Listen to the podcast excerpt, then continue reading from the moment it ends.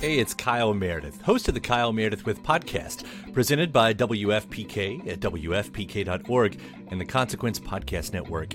It's a series that puts the spotlight on iconic musicians and actors, inviting them to drop by and talk about their latest projects, whether it's albums, TV shows, films, or beyond. I'm gonna say something I don't want to say. Here it goes. Without Spinal Tap, there is no Tenacious D. Whoa! Man! We get great stories and the biggest scoops from people like Garbage's Shirley Manson, the 1975's Matty Healy, Jack Black and Kyle Gass of Tenacious D, Maya Hawke, Kiefer Sutherland, and everyone in between. New episodes arrive every Monday, Wednesday, and Friday, so it's a great way to keep up with your favorite artists and discover some new ones. You can find Kyle Meredith with on the Consequence Podcast Network or wherever you get your podcasts. The Opus, an exploration of legendary records and their ongoing legacy. Not just the history, but how this music continues to evolve, shaping lives, shaking rafters, and ingraining itself into our culture. We're opening the vault on a recent classic records re release, delving into its inner workings and lasting impact. Maybe you're a longtime fan who wants to go deeper. Maybe you're a first time listener and you're curious to hear more. Either way, you're in the right place. Find us at Consequence of Sound or wherever you tune into podcasts.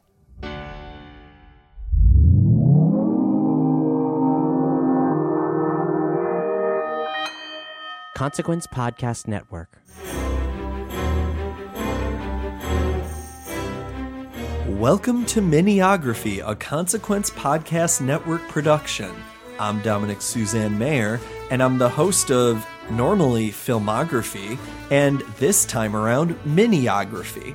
This is the first of our short form episodes that we'll be doing on off months between the main sessions of Filmography throughout the year here at Consequence of Sound. And normally we'll be talking about a filmmaker whose body of work is a little shorter or otherwise abbreviated. But this time, in the spirit of the holidays, we are not talking a filmmaker. We are not even talking a small body of work. We are talking a singular film. Jingle All the Way. I'd like to introduce my guests for this week. I'm Detective John Kimball. I'm a cop, you idiot. Just kidding. This is uh, Randall Colburn. You may know me as a Consequence of Sound contributor and uh, co-host of the Losers Club podcast, a Stephen King podcast. You may have heard of it. I have heard of it. Yes. In fact, I'm on that podcast. Oh, because, are you? Because this is Michael Roffman, editor in chief and president of Consequence of Sound, and uh, also a constant contributor of Halloweenies, uh, Ah. Michael Myers podcast. That's soon going to be moving over to Springwood, Ohio for Freddy Krueger. So lots of stuff going on. A lot of horror hounds. I think we're horror hounds. Would you call yourself that? Oh, absolutely. That's good. What's and I the think name? you're a horror hound too, Dom, right? I would say so. Yeah. Not sure I'd so readily self identify, but I'd say so, yeah. What is the name of the cop in the Halloween movie? Sheriff Brackett's a cop. I'm a cop. I'm a cop. That's all I know how to be. There's going to be a lot of Arnold. There will be a lot of Arnold impersonations. Well, as always, I thank both of you for joining me. I thank all of you out there for listening. If you are so inclined, we'd love for you to leave us a review. As always, we are on iTunes, we are on Podchaser, we are on Spotify, we are on most of the places you might procure fine podcasts. Ooh, you said procure, right? I have like a 40% success rate. I think we with all do it at yeah. best. When we're doing promos for the network and we always get to procure, it's just like it's like when you would go You know, there's a lot of other words you can use besides procure. Uh, we've learned them now. But Uh, it sounds so cool when you actually get it right one true. out of every nine times. it's true. It's true. real quick, procure. Procure. Procure. We did it. We did it. I got As it right the other time I said it too. Well, that's great. Well, you know who else got it right? Brian Levant in 1996. He got it right with the subject of this week's miniography, Jingle All the Way. To be fair, if we did want to do a filmography on, you know, Brian, he has a lot of films under his belt. Why don't you rail some of them off for oh, me, Mike? he's got uh he he directed Problem Child 2. Ah, the, the height of the series. Yeah, the height of the series. Yeah, Junior, the late um, John Ritter from It. It's uh, King's Dominion. He also directed uh, Beethoven, in which when I was little I called it Beethoven. Uh, Oh, I and my father looked at me like I was an idiot. Uh, he also directed The Flintstones, which I appreciate because it has Twin Peaks Kyle MacLachlan in it. That movie sucks. Uh, well, whatever. Um, he also uh, directed Little Giants, which I Oh, I love Little Giants. I like Little Giants. He was the executive producer on The Adventures of Captain Zoom in Outer Space, and he didn't come back to direct Problem Child three, but he uh, was the executive producer still on that his too. name to it. So that led it all the way up to uh, Jingle Away. But he had some great follow ups too, if you were interested. Well, and I thank you dearly for that context. You're really setting an evocative mood here, Mike, and I appreciate it. Yeah. Now, it's actually interesting that you mention all of these semi luminaries of early 90s family film VHS cinema because I feel like if we're going to talk about why we're even going to spend the entirety of a podcast discussing Jingle All the Way, we have to open with the question why do we remember Jingle All the Way at all? Arnold. Good morning. Arnold, I'm near the Turbo Man. It's a turbo man. Rock'em sock'em jetpack. I don't want my kid to grow up to be an alcoholic. He's amazing in this movie. I think he actually is pretty great in this well, he's film. But... good in every movie, but But it, I don't think Arnold is the only reason why I remember Jingle All the Way. I think it's because all of us remember when people were this crazy about finding specific toys and not just Black Friday because this doesn't really happen as much anymore. Like it just seems like Black Friday people are crazy about the deals as opposed to like a specific thing. Every holiday season, there's one toy everyone has to have. I want the Turbo Man action figure with the arms and legs that move, and the rock and roaring jetpack, and the boomerang shooter. Getting it is every child's dream. Whoever doesn't can be a real loser. Finding it You got the doll, right? is this father's nightmare. I'll get that toy. I promise. Whoa! Nothing like waiting till the last minute, Howard, sir. Especially on Christmas Eve.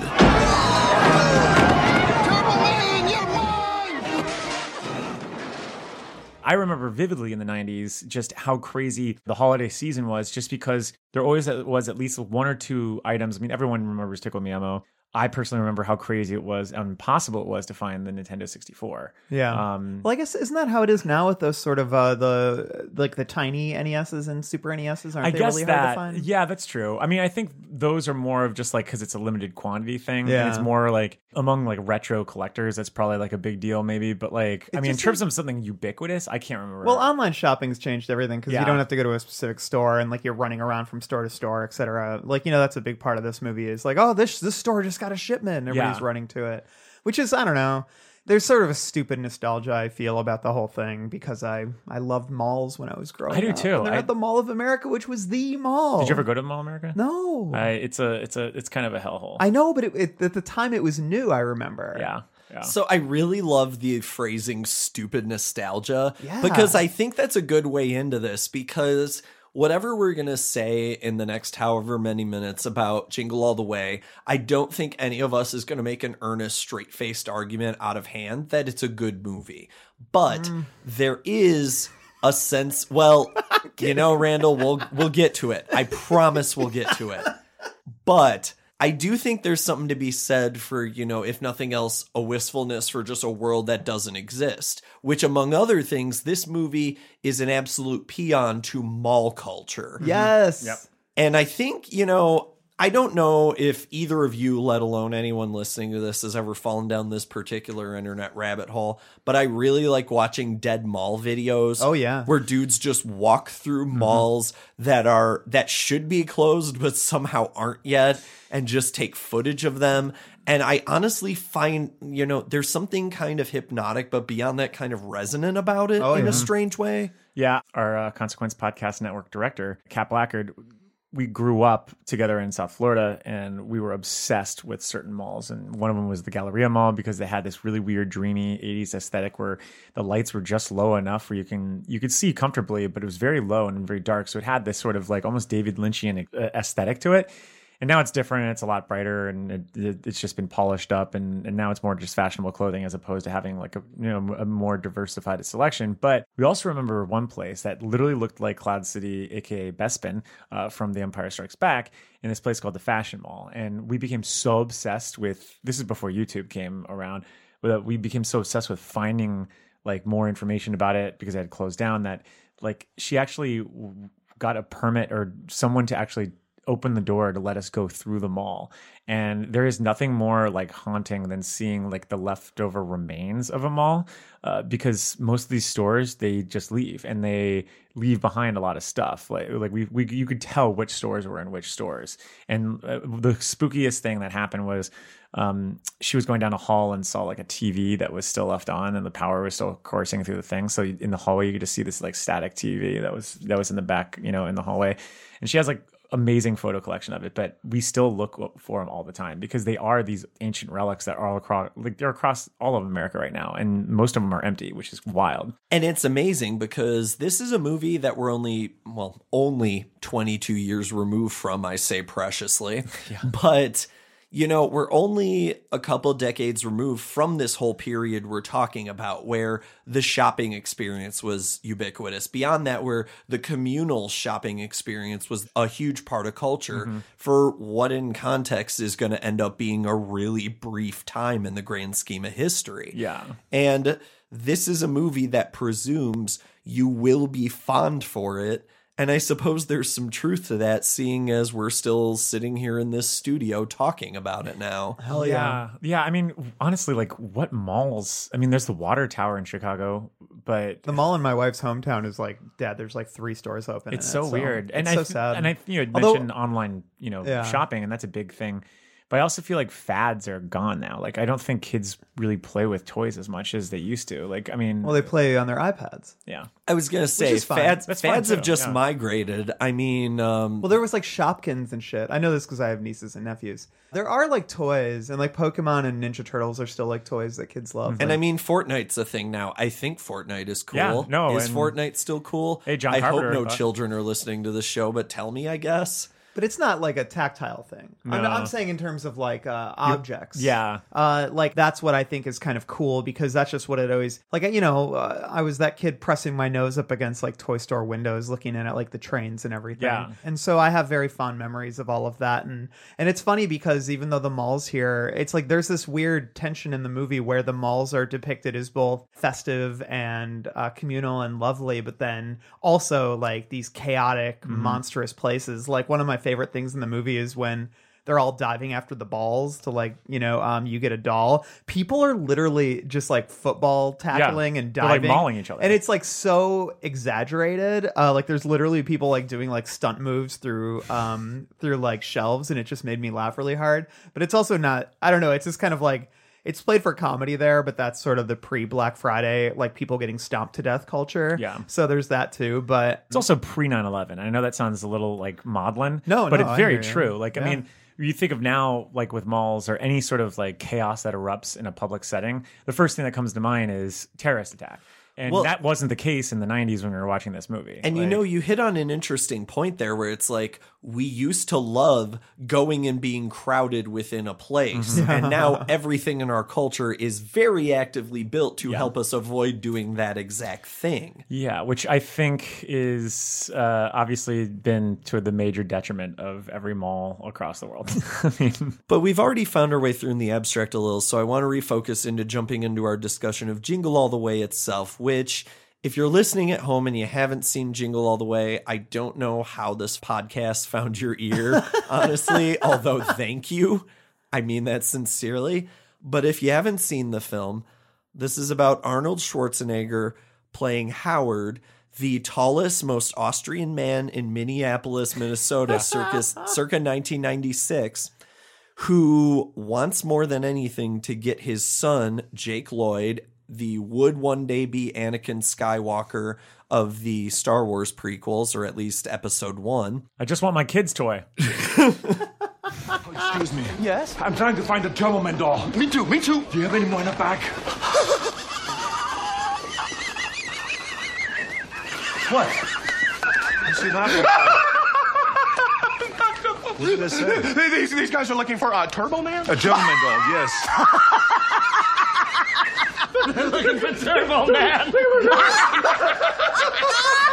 Hey, everybody! These two are looking for a Turbo Man! Shut up, man. Now, what's so funny? Where have you guys been? Turbo Man's only the hottest selling Christmas toy ever. you know what? We got plenty of Turbo Man's faithful saber-tooth tiger booster. Where's your Christmas spirit? Now, Arnold wants the toy.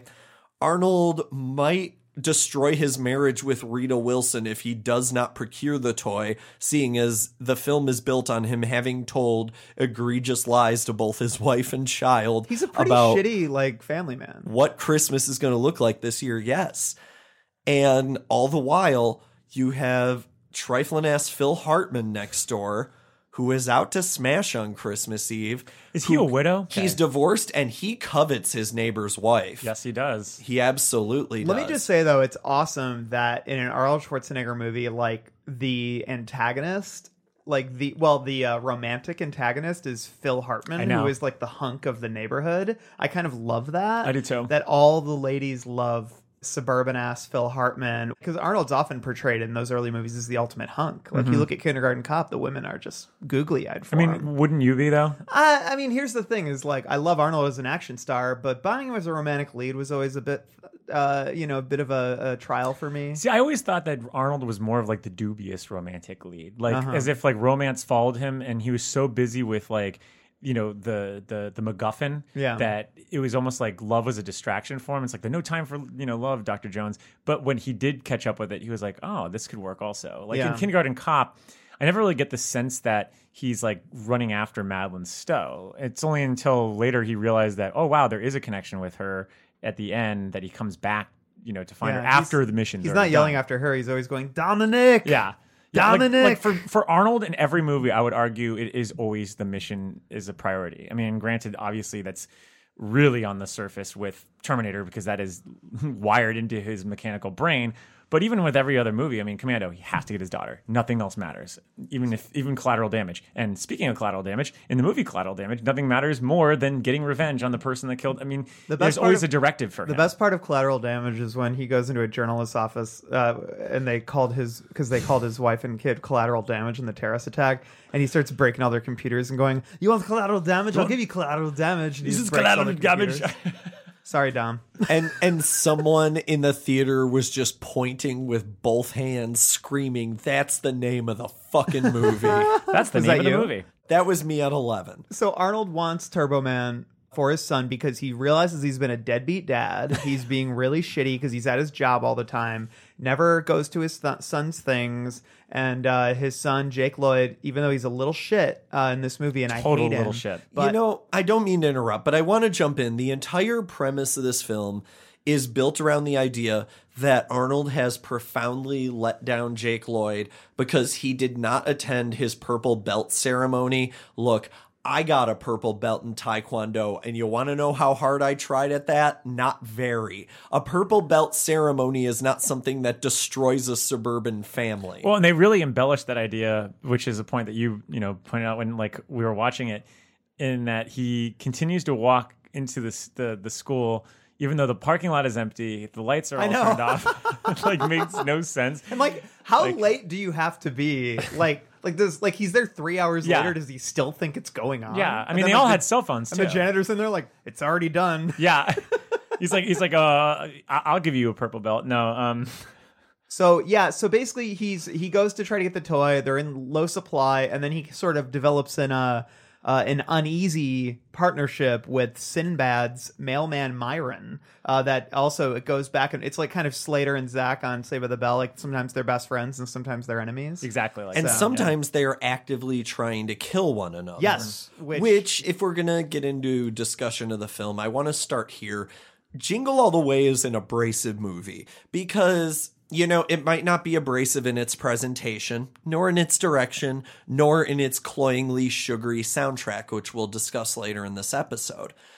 It is abrasive because if you describe the scenes with flat affect to somebody, they would think this is aggressive capitalist satire Mm-hmm. about the ways in which the American man is being ripped apart by his compulsion for greed. I but I think the movie does do that though. I think that this whole f- film is just one big punchline about how consumerism has destroyed the fabric of America. Like, but does the movie know that it is? I agree with you, Dom. I think this movie is not thinking about consistent themes. No, I don't either, but like, I- why does Jamie give the toy to Myron's son at the end? There's no re- like because he says, "Oh, I have the real Turbo Dad at home." No, that's not. That's not how kids think. It's not how kids work. That has not been earned. Like Jamie does not.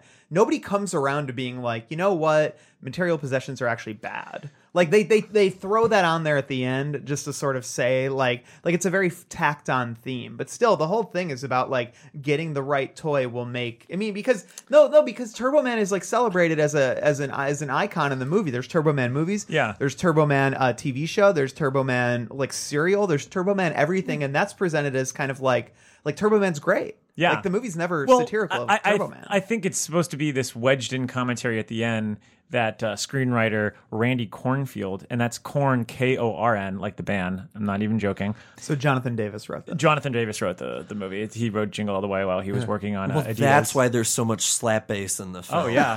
Well, there's that one point where you know Schwarzenegger gets into his suburban, and it's like, and like ball tongue starts playing when uh you know he turns in the corner in Minneapolis.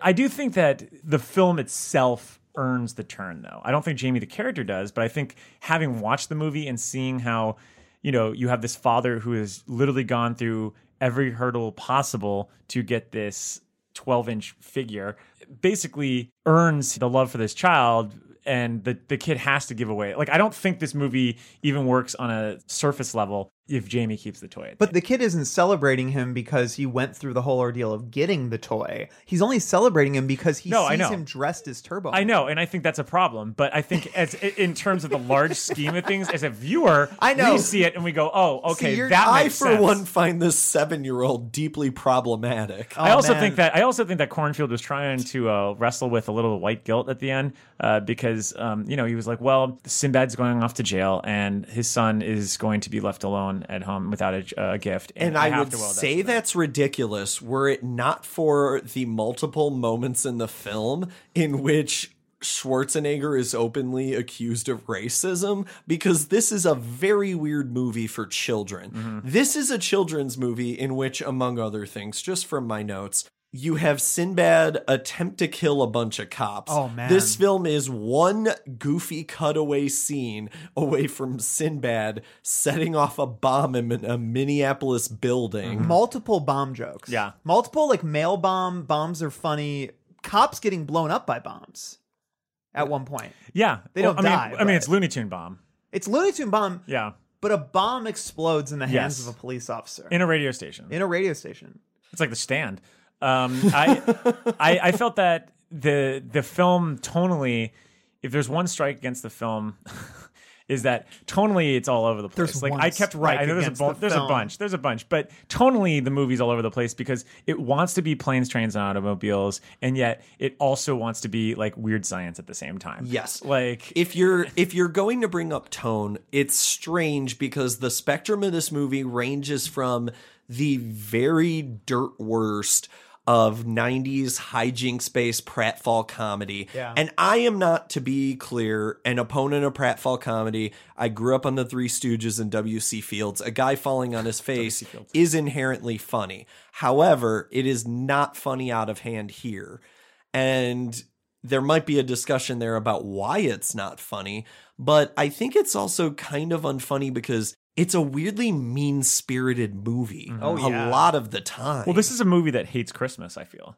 And I think that's kind of what makes me like it. Yeah. Because one of the things that I hate about this season, which we didn't really get a lot of in the 90s, and, and, you know, this is before Bad Santa came around. And this is before, I guess it's around the same time as like Home for the Holidays and all. But you don't really have that sort of anti Christmas movie with the exception of like maybe what Black Christmas. Like this is like, feels like that sort of beginning of like an anti-christmas movie that now is sort of the norm like i feel like this is almost like the template for pretty much every one of these sort of like snarky cynical like christmas movies that come out nowadays like i almost kind of like miss now it's like the flip side now I, i'm feeling nostalgic for a wholesome christmas movie because those just don't feel like they exist anymore like, yeah, because a lot more is in the vein of this or Exactly. your Christmases with the cranks, if you will. Well, because honestly, like everyone hates Christmas above the age of like 10 or 15.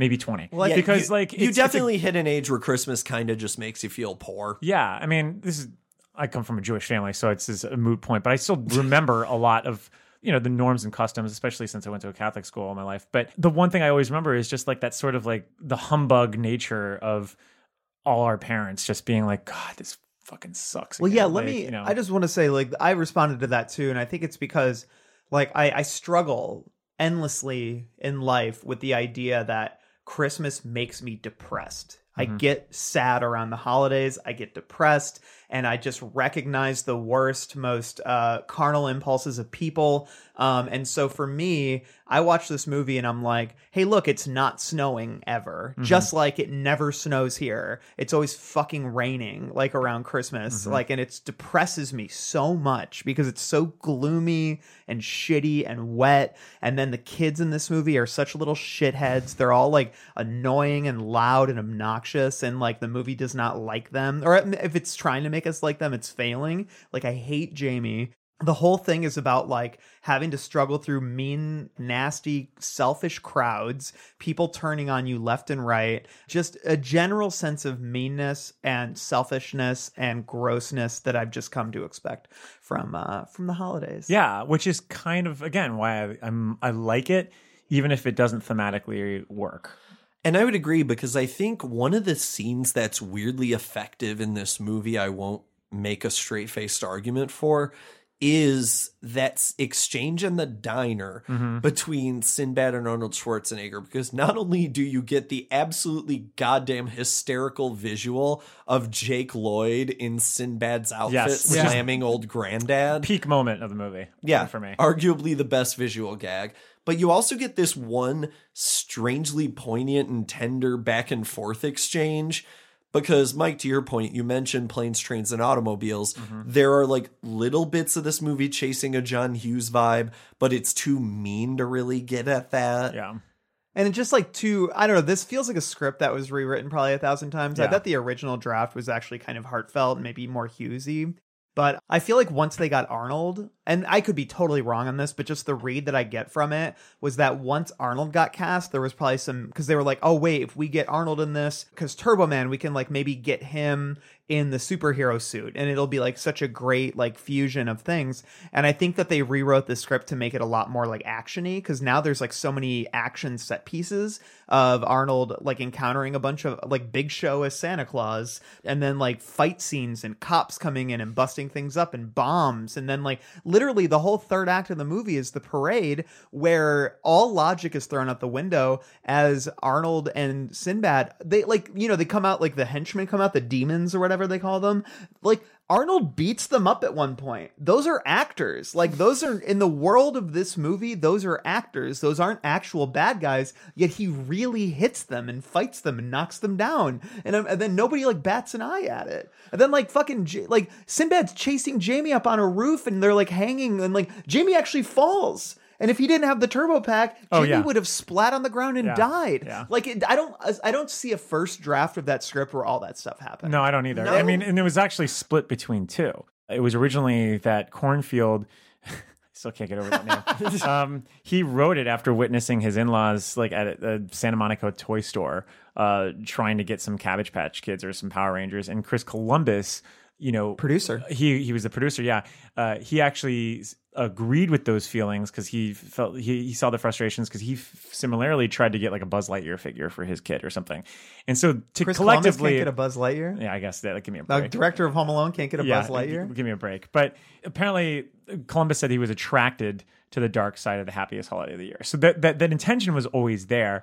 And reportedly, I guess Schwarzenegger was quickly cast. as it Oh, says. okay. It's on there. So, well, and it's a very you know. weird fit too because you have to kind of situate this against where Arnold was in his career, Mm-hmm. which is worth looking at at least briefly here because this was sort of like look, this movie made 60 million domestic during its run, adjusted for inflation that's 96 today. So this was a hit mm-hmm. by all old conventional standards. Yeah. But on the other hand, you're catching Schwarzenegger during a period where he's sort of at the end of his powers as a draw, where he can still open a movie at number one, but it's not busting the box office the way it once did. So it was post Last Action Hero. Well, it's interesting because like 94 for Schwarzenegger was really kind of a depressing year because obviously like Last Action Hero was the beginning of the downfall Yeah. for him because it, it, it came after Terminator 2. That was his follow up to Terminator 2, which was just not a smart follow up. Uh, and I like Last Action Hero, despite some of its problems that it has. I, I think all, the, the kid is probably the weakest part No, of ah, that the movie. hype killed it. But the hype definitely did kill it, and also releasing it next to Jurassic Park was bad. But he did start s- slightly recover because he did True Lies with James Cameron, which Yeah. is arguably one of his best movies, I feel. And it also indulged in the comedic aspects that he had with Kindergarten Cop Yeah. and Twins, and it was kind of setting him back on a good, you know, trajectory. But then before he gets to Jingle All the Way, he follows it up with like that year. It, he just absolutely fumbles his comeback with Junior, which is not a good movie. And I, and I and I and I've heard people talk about how they've come to appreciate a little bit more now. And while yeah, Schwarzenegger does do a very left field sort of performance here because clearly you know America's Muscle Man is pregnant. What a funny joke. Muscle Man. Um, but he and then he follows it up with Eraser, which is clear. Like it's if you rewatch Eraser, it is almost a, a black and white photocopy of what they were trying to do with True Lies, where they just replaced Tom Arnold with you know lesser known. Yeah, but there was no. It wasn't funny. No, well, there are aspects of that They were trying to be, but it wasn't. funny. True Lies was funny. So, you know, Eraser came out that summer, you know, prior to Jingle All the Way, and Jingle All the Way was the follow up to that. So, yeah, he was experiencing some sort of downward spiral at that point because guess what came after Jingle All the Way? The Christmas movie that he directed. No, uh, Batman and Robin the, the following year. So this was Chill out. This was legitimately a really, really sour time, and, and the beginning, pretty much the beginning of the, the the sourest times for Schwarzenegger. Well, allow me to break the ice. Ooh. I, I actually don't. Chill. you know, even if he was about to be on the decline, though, the flip side of that, with this movie being a modest hit, especially against its budget, is that Arnold was still, honest to God, a draw during this time. And there's really no other draw in the movie. I mean, the second billed star is Sinbad, the Ah. third is Phil Hartman. Don't underestimate Sinbad's pull at that time. Sinbad, Sinbad could pull a movie. I would argue, though, Sinbad was also at the end of his powers because this would have been towards like the first kid end of his run in the 90s. Well, gu- well, guess who? Fun fact: guess who was original choice before Sinbad? I'll give you a hint. Joe Pesci? Yeah. Oh, I could see that. Yeah, because of you know Chris Columbus, uh, but he couldn't do it, so he just he, he, he He's did- gonna do Casino, or If anything, like Schwarzenegger and Pesci would have given a lot of scenes in this movie an even more intense dynamic, arguably. I know, like Pesci's just like, like he's always, I don't know, like even in Home Alone, you're just like he's going to kill the child. well, I guess I guess here's here's a debate. Here's a debate. Was this sort of the peak moment for Sinbad, really though? Because you know he House Guest and Coneheads. House Guest is probably his biggest film. Love House Guest. I actually really love House Guest. I and saw it that's on a with date. Phil Hartman. I was really young, so it wasn't really a date. But Oh, oh, how about that? That's felt- that's much better than my first date. It was Mine was with a girl. Kazam. Kazam? Um, yeah, which we You talked mean about. Shazam? But Sorry, Don. Either way, the same year that he does Jingle All This the what Way. you get when you just have us two on. I know, I know. the same year he did Jingle All the Way, he also did First Kid. And would you argue, Tom, that that was his biggest movie then? I wouldn't argue it was the biggest, but I would just argue there was a very specific period of time in which I would argue the clean comedian was sort of a hot mm-hmm. entity. Because nowadays we, you know, the clean comedian is something like a sketch comedy troupe makes fun of. Mm-hmm. But the clean comedian, at least in the 90s, and I would argue in no small part due to Full House, among other things, had like a hot minute of cultural currency. Yeah. And I think Sinbad was a way of, you know, getting like, I don't know how to put it any more eloquently, so I'll just say that what to someone in middle America would be Def Jam comedy energy without any of the danger, Sinbad would be a pretty good approximation. Yeah, and I and I would agree. I mean, look at all his movies. House Love Guest Sinbad. is is the most harmless comedy of the '90s, probably. I mean, even the even the thugs that are in that movie, like the the, the Italian gangster guys, they don't do anything. They're bumbling idiots that have no threat whatsoever. You don't even see them like killing anyone. They just Welcome like maybe to break House something. Guest the Pod. House Guest the Pod. I, I would love House Guest the Pod. by House the way. Pod. House Um, Guests, a 14 episode series. podcast. Um, but it is interesting that I, I would say that probably the most successful person in this movie at the time was Phil Hartman. Yeah. No, not nobody's more successful than Arnold.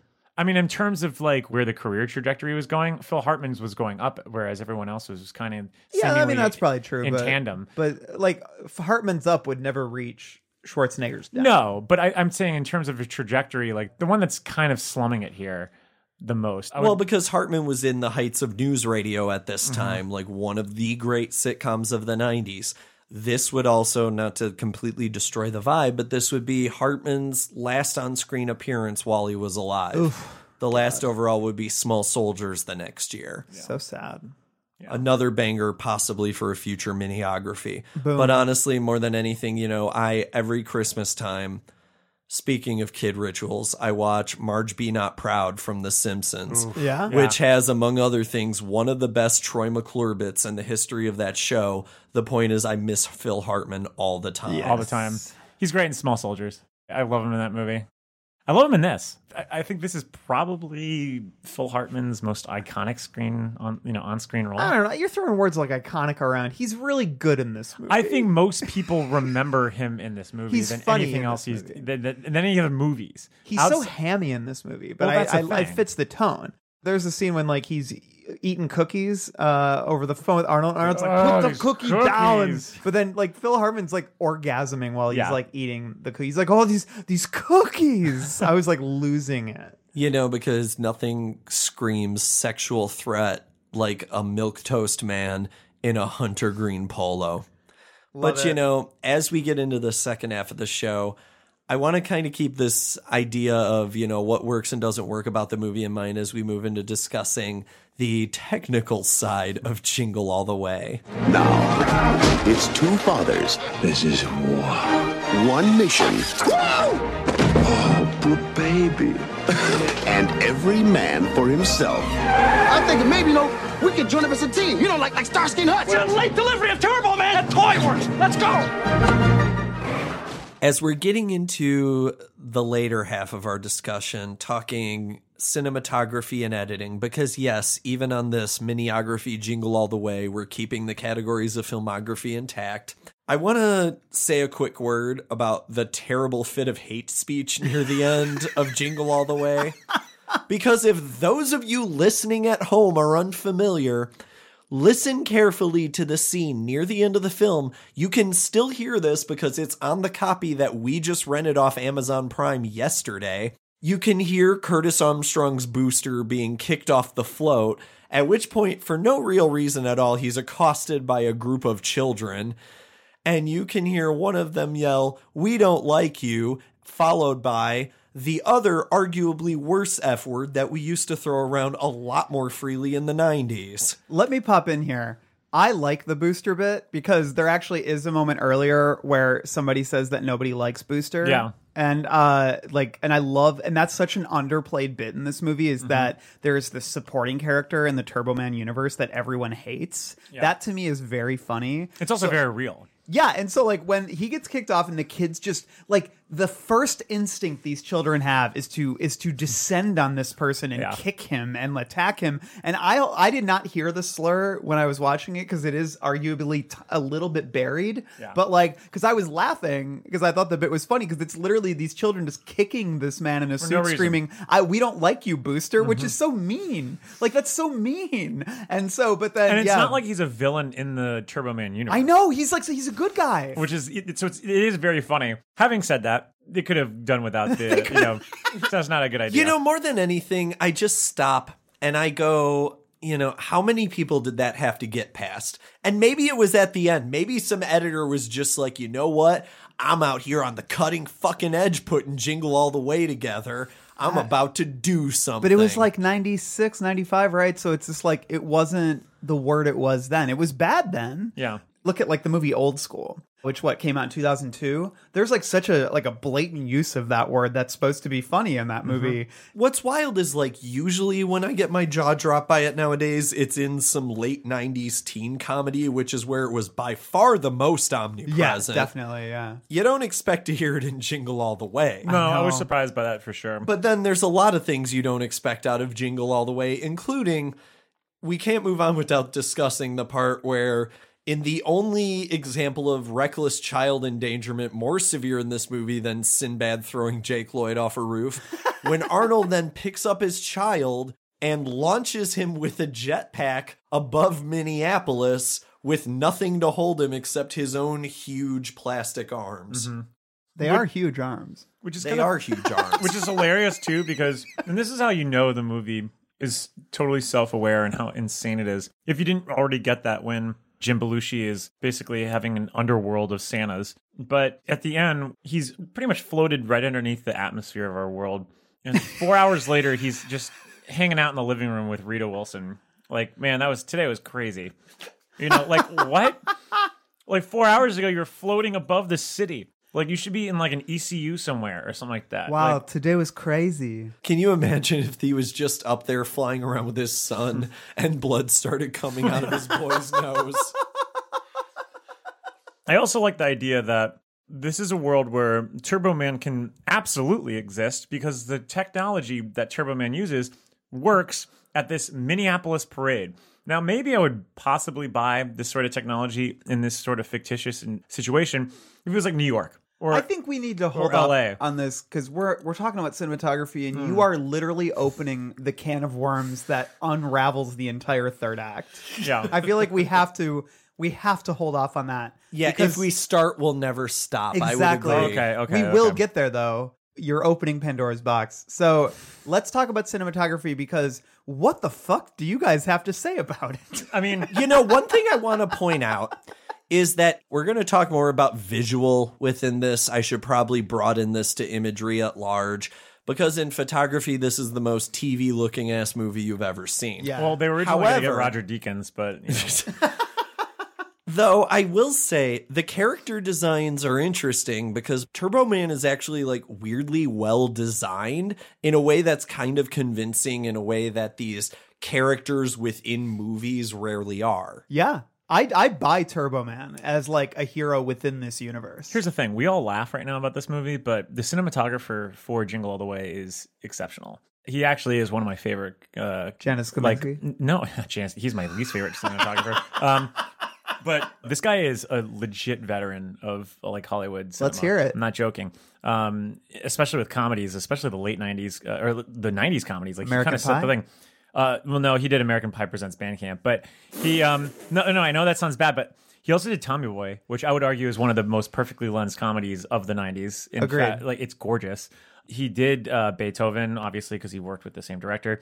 He did Pee Wee's Big Adventure, which is gorgeous. That movie also. He did National Lampoon's Vacation, which is another really solid film in terms of just even the visuals alone. He did Mr. Mom. He did Author Author with uh, Al Pacino, very underrated film. I mean, he's done a lot. I'm glad you brought this up Yeah. because if there is one thing that is he did Dog Day Afternoon, for Christ's sake. Oh wow. Yeah. Well, Like- okay, that's that just kind of changed the conversation. But and I'll, Slapshot. I'll pause And for a moment. you, it's crazy. But let me just say that one thing that connects all those movies that I think was actually related to something I was going to say was I actually appreciated. I was going to say earlier. I I mentioned this kind of earlier, but I appreciated that this movie isn't.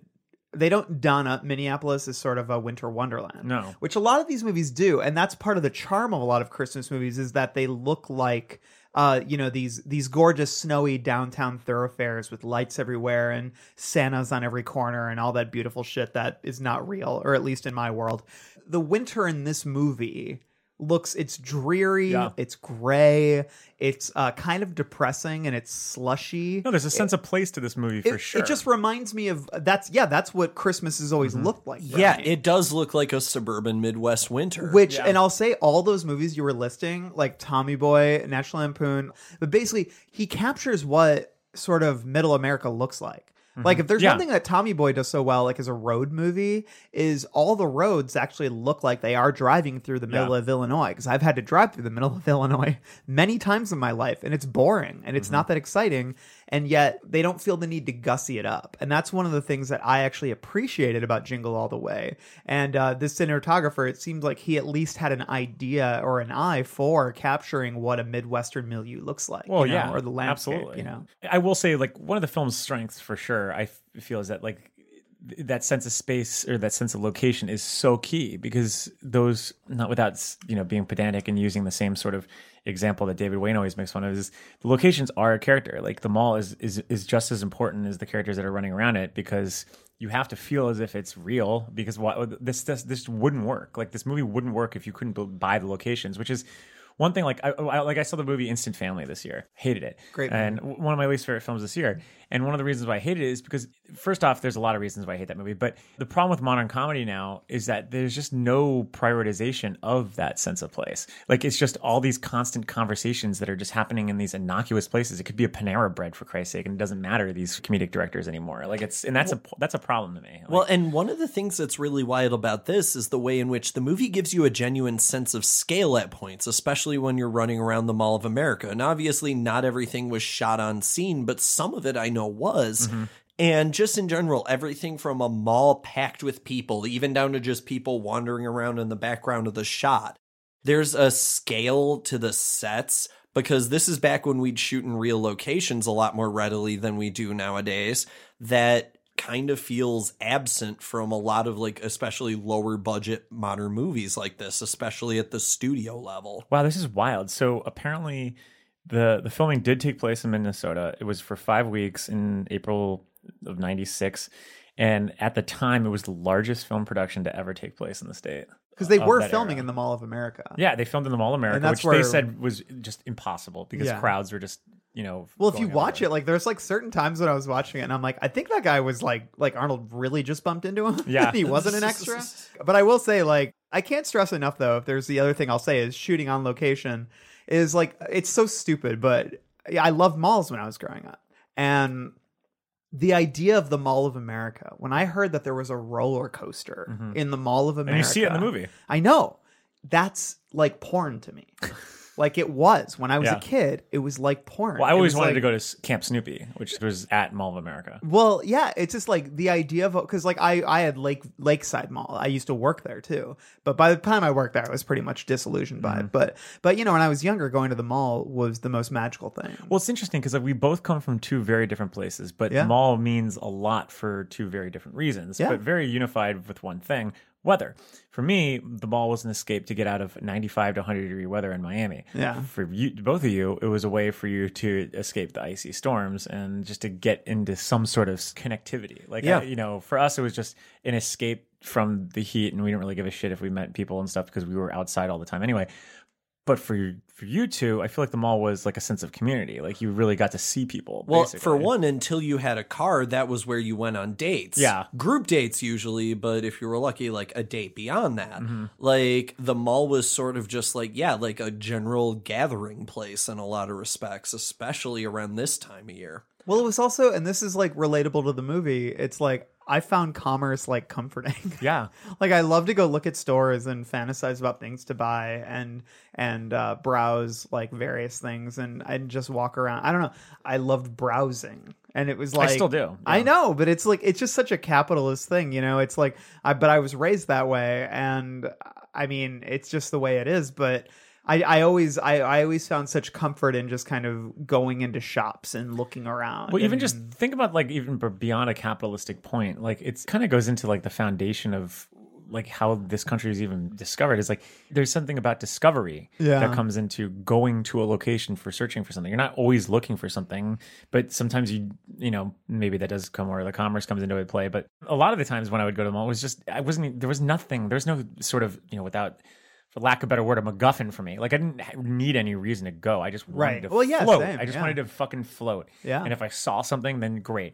But there was that sort of expectation of not expecting, almost like that unexpectation feeling that was like that sort of mystery that was interesting to me. And I felt like the mall always had that, which is why I've never really gravitated towards like online shopping because for me, it's like if I need something, well, but it's there. So Yeah. that it's moot at that point. So yeah, like I, I think there is there's something about that sort of allure that does fuel this film because you keep wondering like, oh, the next location might have it. Oh, the next location might have it. Or like, who is going to be at that next location? It is, it's almost like a video game in a way, like each different level that Arnold keeps going on. But there is that hope or that mystery of like, there there might be something in like the you know in the corner or you know in the aisle or which is why a lot of this movie is just spent with watching people run around like a maze and stuff Yeah. like that. It's I don't know, it's it's, it's interesting that way.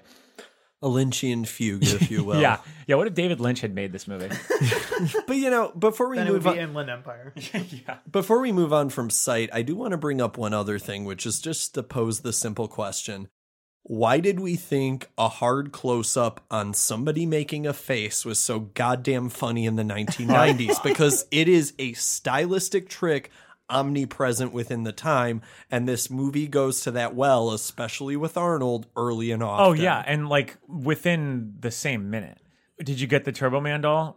and then like, and then it does. He does it literally like thirty seconds after that again. Like it's just. Oh my I mean, god! yeah. so first many of all, like wall breaking. when you do it, you can't you can't not make the Tim Allen sound. I feel like it's like a shortcut to just be like, okay, he's really shocked about Yes. this. You know, I don't know. It's or like, to like provide stakes. yeah, and just give it the stakes. Like he really shows, like, oh, you know, and you can instead of him being like, oh no, I forgot Turbo Man, oh no, you know, then you just Oh, I cut it on his face, and you can I'm see fucked. I'm that- fucked. you see the I'm fucked in his face. But I think there's also something to be said for like when we still really, really relied on our movie stars to be able to carry a movie through sheer presence. Like, don't get me wrong, there are still dumb star vehicles built around like the A-listers of today. I mean, I paid to watch Skyscraper in an IMAX theater earlier this year. Worth watching. Oh, absolutely. It gets in and out in under 90 minutes. The best thing any action movie can do, arguably. But, you know, before we move on, I do want to ask, in the spirit of filmography, as always, for the lasting image, a single shot or image, if you may, from Jingle All the Way that lingers with you. For me, it's exactly the one that we were just talking about. It's it's Arnold looking to the camera and going, like that is when I think of Jingle All the Way. That is the first thing I think about for some reason. Well, and in that same regard, what I always think about is for some reason, and I have no idea why, other than because the trailers for this movie were omnipresent on children's television Yes. during this time. Arnold doing the weird top down shot where he's supposed to be staring down at Sinbad going, Oh, poor oh, baby. Yes, yes. like, for some reason, that specific image is lodged in my brain to this day. I've seen thousands of movies since, and that's not an exaggeration. But you and it's just still there. But it's because of what you said before. It, there was not one commercial or trailer, and I th- and I think it speaks to my image too that didn't lean on these images and those quotes. Like every TV short, even if it was like 15 seconds, would have the "oh poor baby." Like I got another. I got another one from the. I. I. Well, I remember it from the trailers, but it's not like I rewatch them. Him punching the reindeer. Yes. you started it. Yes, that was such a big deal because I think it's the CGI reindeer too. It's Yeah, like a- yeah, yeah, It looks so stupid and weird. Yeah, and that, and you know, it's not relevant to anything else we're discussing, but I just need to like take this opportunity to point out that that scene is resolved by Arnold getting a reindeer drunk. Yeah. which like I just love that all of a sudden he has a six pack of High Life and he's just drinking Yeah. with the reindeer. I like lost my mind laughing at that. Genuinely funny. Here's a question that I have uh, based on that scene. Would you been okay with uh, Arnold just taking the toy from Phil Hartman? Yeah, Yeah, right. because Phil's an asshole. Yes, I was wondering. Like, he were got watching caught. it? But he didn't have to get caught. He could have easily just opened it up, thrown it away, and Well, the movie would have lost a little. It would have lost its entire third act. or which is which might have been a good thing. It's psychotic third act. yeah, yeah. Like, would the movie actually take on a better tone, or actually earn its tone more if he just took the toy? Well, Phil's little kid seems like a little shit, anyways. I feel like I, I I feel like if you really want to make an iconic, even more iconic movie here, and I am using that word sparingly Oh, today, boy. but I feel like how much more would we remember the film is if like he actually gets away and takes the toy, and it would say so much about the holidays. If, if I if mean, that I think you wanted this family movie to be a lot more network than it was supposed Yes. to be here, granted. But like you know, speaking of tone, let's jump into sound. Oh boy, Yep. This- Yep. I'll say this. I know that the score is really maudlin, but I'll say that I love the abundance of of. It, they're most of them are covers, I think, but like of the various Christmas musics. oh, Like you I mean just, like all the Brian Setzer songs? Like, yes, because let me there's tell three you of them in this movie. if one thing really nailed this movie as being a mid 90s period piece for Yeah. me more than anything, it is the presence of the Brian Setzer Orchestra Christmas album, which was in my family's Jeep growing up. Every day of the holidays until I prayed for the sweet release of death. Look, you give me Rocking Around the Christmas Tree, you give me Jingle Bell Rock, you give me uh, any of those upbeat ones. Like I'm in. I'm a hundred percent. Jingle Bell Rock is without a doubt in this film. I know, sure. and I love it. Yeah, and you know what's funny is like a few weeks ago when you came into the office, you were just like playing for like four hours straight, just Christmas music. Yeah, mostly more unironically. Unironically. Oh, I love yeah. Like that's the thing is, give me some of the give me some of the classics, like but not like the slow. I'm not into the slow ass ones. Like I don't need Bing Crosby. I need like I just want the rock and roll or the Mariah Carey. Yeah, and that's what I was gonna say. I really love Brian Setzer Orchestra because it kind of filled this cultural moment where it was like dudes in the suburbs going, "No, my father's Glenn Miller. No, no, no." We I need something edgier for my Christmas. No big band standards here. I need something rocking around this Christmas tree.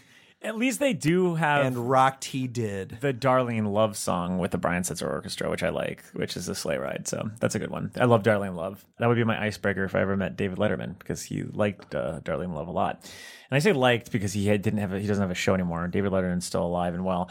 Uh, the the one song I really don't like in here is um, "Deep in the Heart of Christmas," which is written by Sammy Hagar, and I can't stand that song. And I, I would say that? Sam. Well, he wrote the song, but it was with uh, Brian Setzer Orchestra.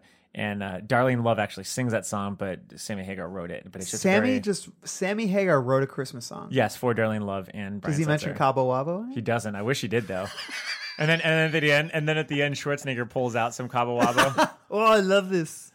Have a drink, Mr. Reindeer. You know. I was gonna say that's what he gets the reindeer drunk on. Well, actually, it would have been Hagar's have some Cabo Cabo Wabo. Wabo. or he could it could have been like the post credit sequence with uh, Rita Wilson when she's like, "Well, you didn't give me my gift," as if they were trying to set up a sequel or something. And he like pulls around. He's like, "Well, I got I got you a gift right here," and then it's like Cabo Wabo, and then just like you know zooms Here- on there. Would've been Here, great. I got you some Cabo Wabo. I got you some. I got you some Cabo Wabo. Why don't you have a drink? I love that your Arnold is becoming more and more Tommy Wiseau as Yes. the episode I, know- I know it progresses. is, but I think that's because my favorite Arnold is like soft spoken Arnold. Mm-hmm. Uh, because I I love the Arnold soundboard, and I'm sure that you can all relate to that. And a lot of quotes from it come from this movie. Like one of the quotes in the Arnold soundboard was him just saying hi, and he goes hi, Hi. and so like no, it was Yeah. like hi. It was like gentle, and we used to use that one all the time, and it was so funny. And it was like and so there a lot of the more gentle ones from the soundboard are in this movie. So i'm always trying to do the more soft-spoken arnold and it does it does veer into uh, tommy yeah, Wiseau a little yeah. But you know, in bringing in bringing our discussion to a close, I do want to give the floor because you know, Mike and I both kind of came out from the very beginning of this podcast going, we're here to make fun of this here today.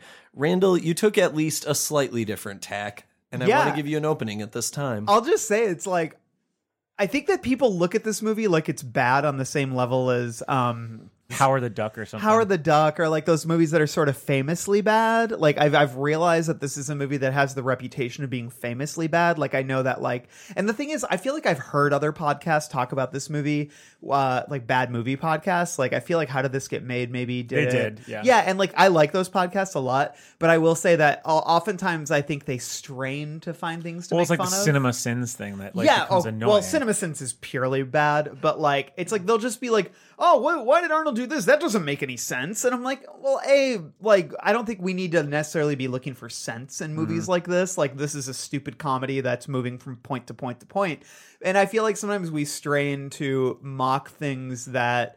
Are maybe stupid but not necessarily incoherent and Yeah. if we if you go by that metric then like a lot of great movies have stupid shit in them too that we just all you know love so i was watching this movie and not only is it is, does it move really well and is thoroughly entertaining It is, yeah. because i mean arnold to me is uh, Ar- well i'm also very biased because literally arnold could just poop and I'm, I'm in like he could just go ah I'm still in the John. I adore Arnold Schwarzenegger. Like I Mm-hmm. can't put it into words. Like I we did a top 10 Arnold performances on Consequence of Sound like very hard. 4 or 5 years ago.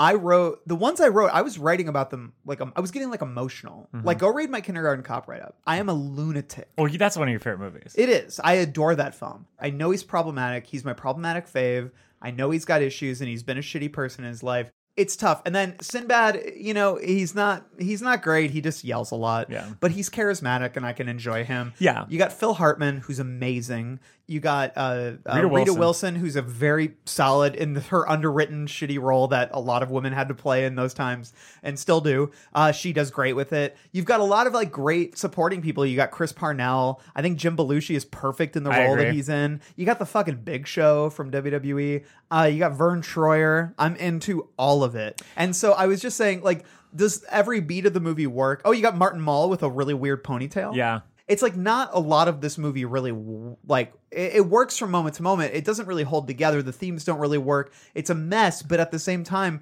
I this to me is not like it's it, when you're looking for stupid holiday It's fare. comfort food. It's a comfort food. It's Yes. fun. Yes. It's like I, I mean, Which honestly, honestly, like that's majority of Arnold Schwarzenegger's movies are comfort. food. I know, I and mean, that's fine. If there's one thing that I would say, like, like even though I mentioned the reindeer punch earlier, and that I love him giving the reindeer beer, like, you know, I remember my ex, uh, we were watching like Harold and Kumar once, Mhm. that movie, and then she, we were watching it, and she just goes, you know, movies like this would be a lot better if they just cut the whole like deer in the backseat thing. You know, which is in that movie, but also in like Tommy Boy and stuff.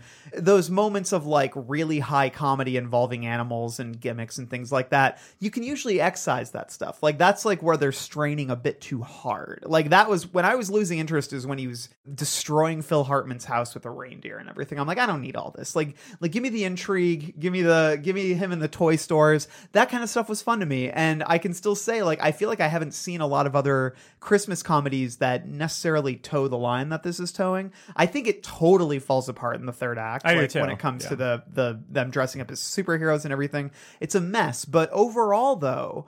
I would say that I enjoyed the hell out of this movie. I would show it if I ever have children, which I won't. I'm going. I would show them this movie uh, because I think it's stupid. It's fun. It's it's got a decent heart, but it's also got just the littlest amount of cynicism that I think works. I actually 100% agree. I but uh, you know, I actually have a really good proposition for you. I'm not going to have kids either and I actually just booked like a, a week-long tour across uh, Midwestern schools in which um I'm going to be showing Christmas cheer and uh so That if is- you want to go with me. That is not true, um, but if it were, I would join you in a we could heartbeat. Show we, we're going to be sh- hosting a lot of screenings with Jingle All the Way. and Jingle All the Way too, starring Larry the Cable Guy, which is a real thing. Is that really and a real uh, thing? yeah, and Oh, then the God. Sinbad role is filled by fellow WWE superstar Santino Marella. No Oh, wow. shit, I, that part I did not know. That's actually true. Is it is it part of the Jingle All the Way universe? is it The is it- Jingle All the Way? is Way it see canon? Is Is it Turbo can- yeah. Have you seen it, Dom? I'll admit, in preparation for this podcast, I watched a few minutes of it on YouTube. And much like every other straight to video sequel to a comedy you like from when you were younger, it's real bad. And I say that as Sam, someone who's watched more than one Sandlot sequel for Oh, yeah. some reason. Is Turbo Man in it though? Is it like do they stick to the Turbo Man mythos? Yeah, that Okay. it- it's within the Turbo Man mythology. That's good, to good, be good, sure. good. Uh, So, to, all right, anyways, to- to speak on that, Yeah. though, I thought usually when you have these like in film sort of pop culture items, they're really lame. I thought they did an amazing job with like trying to build up like sort of like something that would be popular with kids. Like I thought the character designs were really cool. I actually thought that the the whole like the the the suit that Turbo Man wears with like the kind of see through orange visor, it it got me. Like as a, as a kid that was an '80s kid that was totally like harpooned by these type of things. I absolutely was And ta- the villain was that. cool. And the villain's cool too. Yeah. And and and while the third act does fall apart, I will say that like thematically and where it's building up, it does gravitate towards that. Like you needed to have some sort of outlandish crazy thing if that's if you wanted to like keep warranting that sort of escalation of chaos. Yeah. You know, I, I get that. Having said that, still would have loved it if it just ended with him taking uh, the present from Phil Hartman. I, I think this is not a good movie. It's just a stupid movie, and that to me does not necessarily warrant it as a bad No. movie. This is just a stupid movie for, and you know, and honestly, we live in a stupid world with uh, stupid people. So Yeah, it makes sense I'm- that they would have stupid movies. And like it's also for children, but also not because they also uh, there's multiple scenes where uh, Arnold is accused of racism and of being a pervert Mm-hmm. to uh, like being a, a child rapist, and he goes, "I'm not the pervert." I'm and not it the made me laugh pervert. so hard. I'm not a pervert. So I'm yeah, the it's the tone is weird. I agree with you on that front, but um, it's it's a harmless film, and just you know, hey, Arnold's Money in the Bank.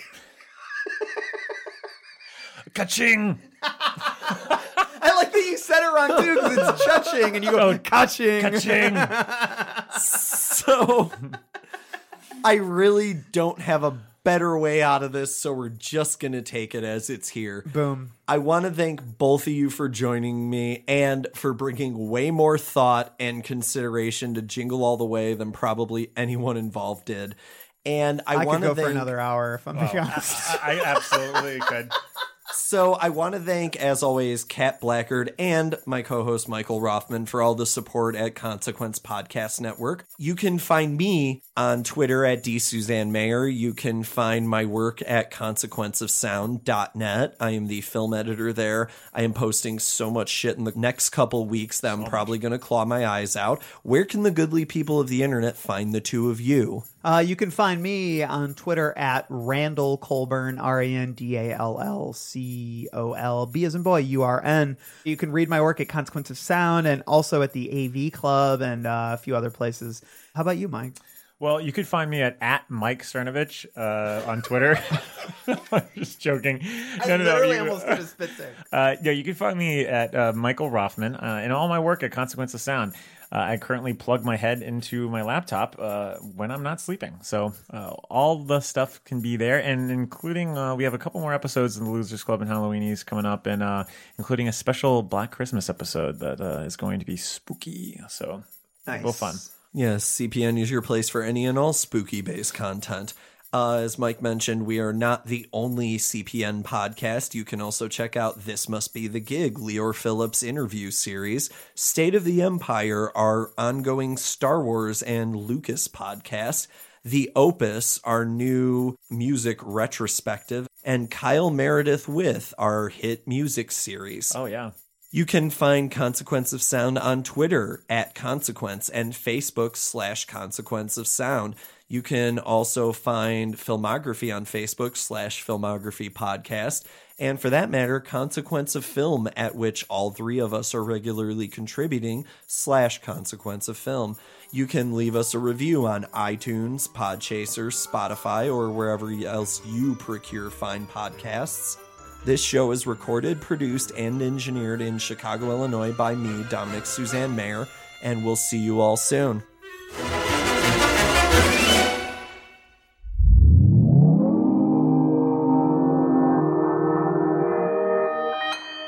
Consequence Podcast Network.